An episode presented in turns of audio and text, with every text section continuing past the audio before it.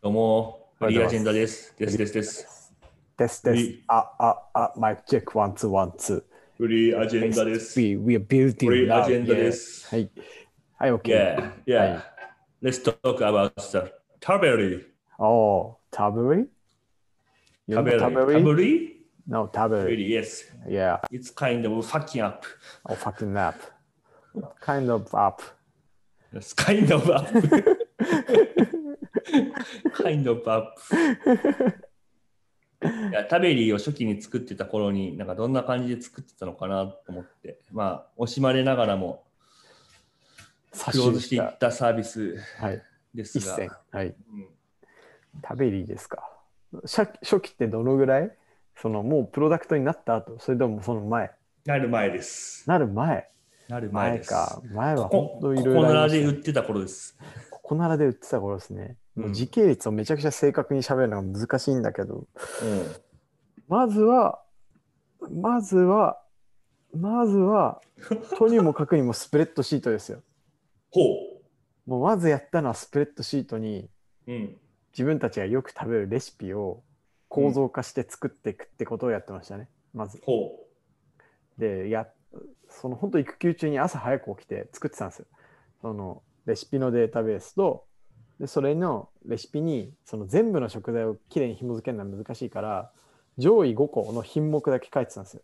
例えうんば、すき焼きやったら、牛肉のなんとか、牛なんとか肉、白菜、うちだとマロに入れるんで、マロに、焼き豆腐、しいたけみたいな、5個ぐらいだけ食材を紐付けて、そのレシピと食材のデータベースを作って、うあそれどっかからデータベース持ってきたんじゃなくて違う違うな自分んかのね家のメニューを書き出してたみたいなうちの妻がその昔からあの大学時代に教えたポケットってサービスがあってうん知ってるポケットリードイットミーリードイットレーターのあそうそうそうそやうつでしょはい懐かしいなポケットをのアカウント作ってもらってそのよく作るレシピとかなんか好きな食べこ今度作ってみたやつとかをポケットに貯めてもらうってことをしてもしてたんですようーんでその昔からそう昔からあなんそかう結なんだ構100何個とか溜まってて、えでーそのポケットのアカウント借りて、うんそこに入ってるレシピを、まあ、名前とか、あと、なんかそのレシピ名と、あと、それに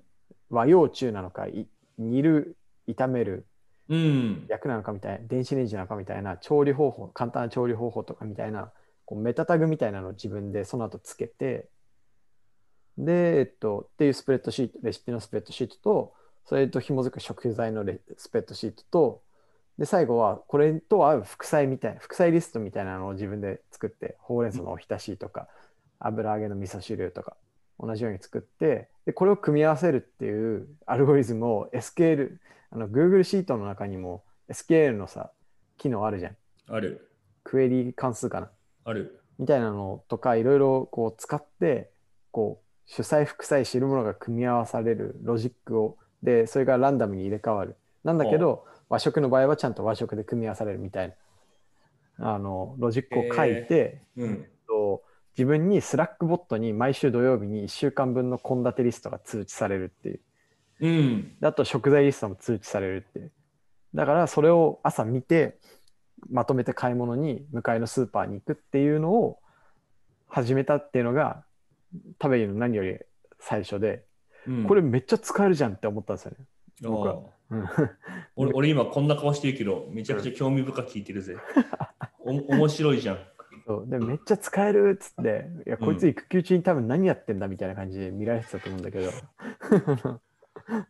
でえーっとそれをこうツイッターとかに上げてでなんかちょっと検証してみたいサービスになるかだから、えーっと使いたい人いませんかって言ったら5人ぐらいこう声をかけてくれたんでなんでそのスラックに招待してプライベートの、でそれぞれの部屋に毎週その献立リストが投げられるっていうものをやってその、うんうんどうだったって聞いたら、あ、なんか使ってみたけどすげえ良かったとか、いや、僕はちょっと合いませんでしたとか、なんかそういう意見が出てきて、うんうん。すげえ面白いなと思って、もうこれ起業できんじゃないっていうので、でも起業するっつったらこれお金になるのかなと思って、そうね。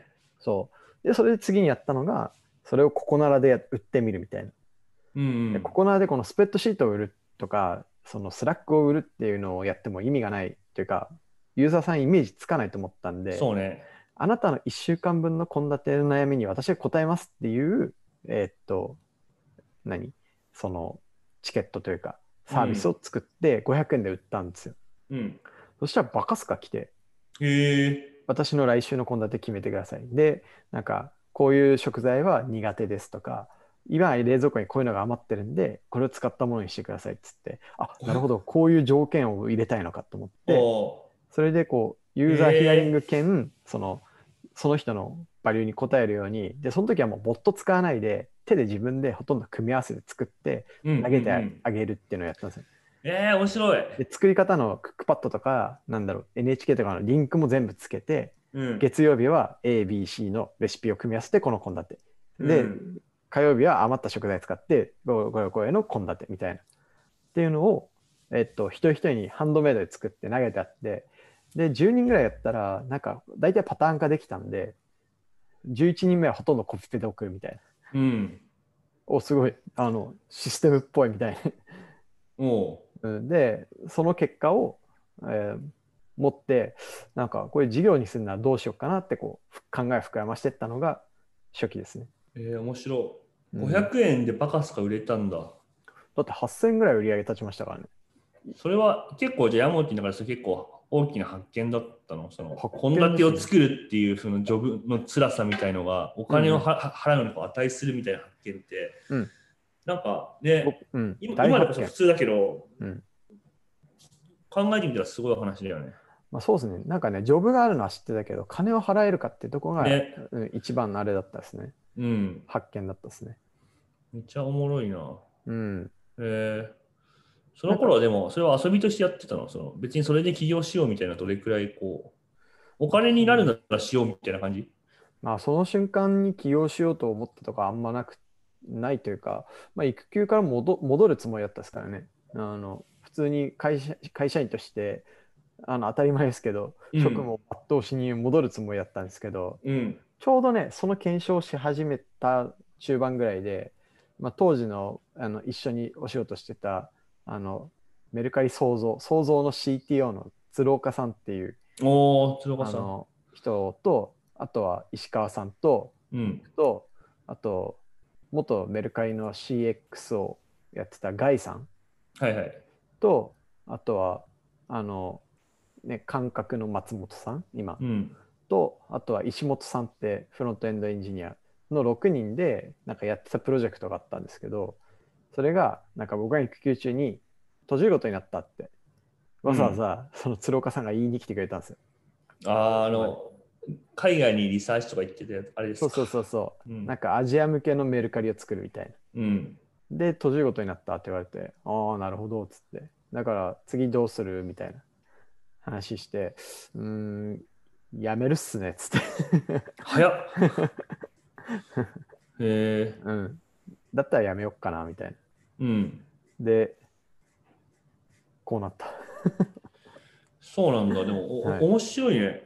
そう。もう結構いろんなところで話したかなと思ってたけど、いや、俺知らなかった。あ、本当うん。知らなかったです。ううんん。普通に面白い話だ。ここならをそうやって使うっていうのはほとんど初めての例だったんじゃないかなと思ってて、うんうんうん。ここなら僕はね、2012年ぐらいから実は知ってて使ってたんですよね。うん、私、代表の南さんとも、その、その前々職とかの NPO 時代にアライアンスを組ましてもらったりとかっていうこう関係があって、へーだからここなら応援してたサービスだし、自分でもこううんどういうものかっていうのは知ってたんですよ。うんでそれがこう、この検証の時には走行して、うんなんかうまくこの自分のそのじ見つけたジョブを検証する場所としてうん使おうっていうひらめきが出て、うんなんかそのココナを使って検証したみたいなことが旅に出た時にすごいバズった気がします。うん、なるほどね。うん、あ頭よ確かにみたいな。授業的には確かに面白いね。うん、 500円か。そうそう。ね、確かに今だと別にね、いろんな方法あると思うんですよね。ベースでお店立ててみるとか、うんうん。ね、えーっと、そうやって無理くり自分の事業になるのかっていう、ビジネスになるのかっていうのを検証してみる方法はいっぱいあると思うんですけど、うんその当時はこうサービスをね、検証するっていうのはすごい難しいなと思ってたんですよね。うんうんその誰もまだ解決したことがないペインとかがあってそれをなんだろう、ビジネスに変えたことがないっていうものを検証する場所があんまり見つからなくって、うん。その時僕にとってはここならが第一早期だったんですよね。なるほどね。うん。なんかそれがなんかどれくらい一般的なニーズかみたいなのってなんかどどうやって理解広がりできたのそうそうそうそう。広がりはね、正直その時点だと分かんないよね。まあそういうことか。分かんないけど、僕は死ぬほど辛いと思ってたんで、 うん。と世の中には死ぬほど辛いと思って、お金を払いたい人がいるはずだって思ってて、うん。で、少なくとも14人とか16人とかがうん。がそのお金を払ってくれるっていう行為をしてくれたっていうのは間違いなくそのもっと世の中にいるだろうと思ったんで、うん、うん。広がり。りについてはそんなにあのなんだろうその時はあまり意識してないというかあるだろうぐらいだけどお金を払いたいほどのペインだったっていうのが確認できたっていうのが個人的には結構グッドジョブだった、なるほどね。うん、いやー、面白いです。あのちょっともう一度聞きたいけど、一旦今日はこんなものにしとこうかあな。 こんなもんでいいんだ 時間も時間なんでね。おお素晴まあ、らしいこれ、これ、これちょっとシリーズ化するんで。あなるほどねはい。はい、わかりました。じゃあ、んな珍し感じでく一切それないは放い。送2回目ということで、はい、 三国志に続き、確かに、三国志は良かった。ね。で皆さあん、まれた旅で話しましょう。あはい。横山三国志さ、お Kindle で売ってねえんだわ、あれ。あ、売ってなさそう。え、フィジカルな本ってヒカルさん今持ってんのうー自宅にあるんじゃないかな。自宅ってその今のお自宅ですかうん、そう茨城県の自宅っす。い茨城のご自宅ですかや、まあ、そうっすね。まあ、多分ブックオフに行ってバコッと買って、うんそしてそのままメルカリに売れば、うんもうゼロ、なんかそんな金かからず 読めるんじゃないでしょうか。じゃあ、それでプレイしたいと思います。そうっすね。まあ、家にあの物理本があればお子さんとも読めると思うんで、確かに、いや子供僕にも。も、僕もまあ、小3の時にあれ読んだわけであって、なるほどね。うん。うん。わかりました。はい。ゲソソソソちゃ うわ。ゲゲコメ。好きやわ。はい、じゃあそんな感じで。はーい。でははいでは、お疲れ様お疲れ様でですす。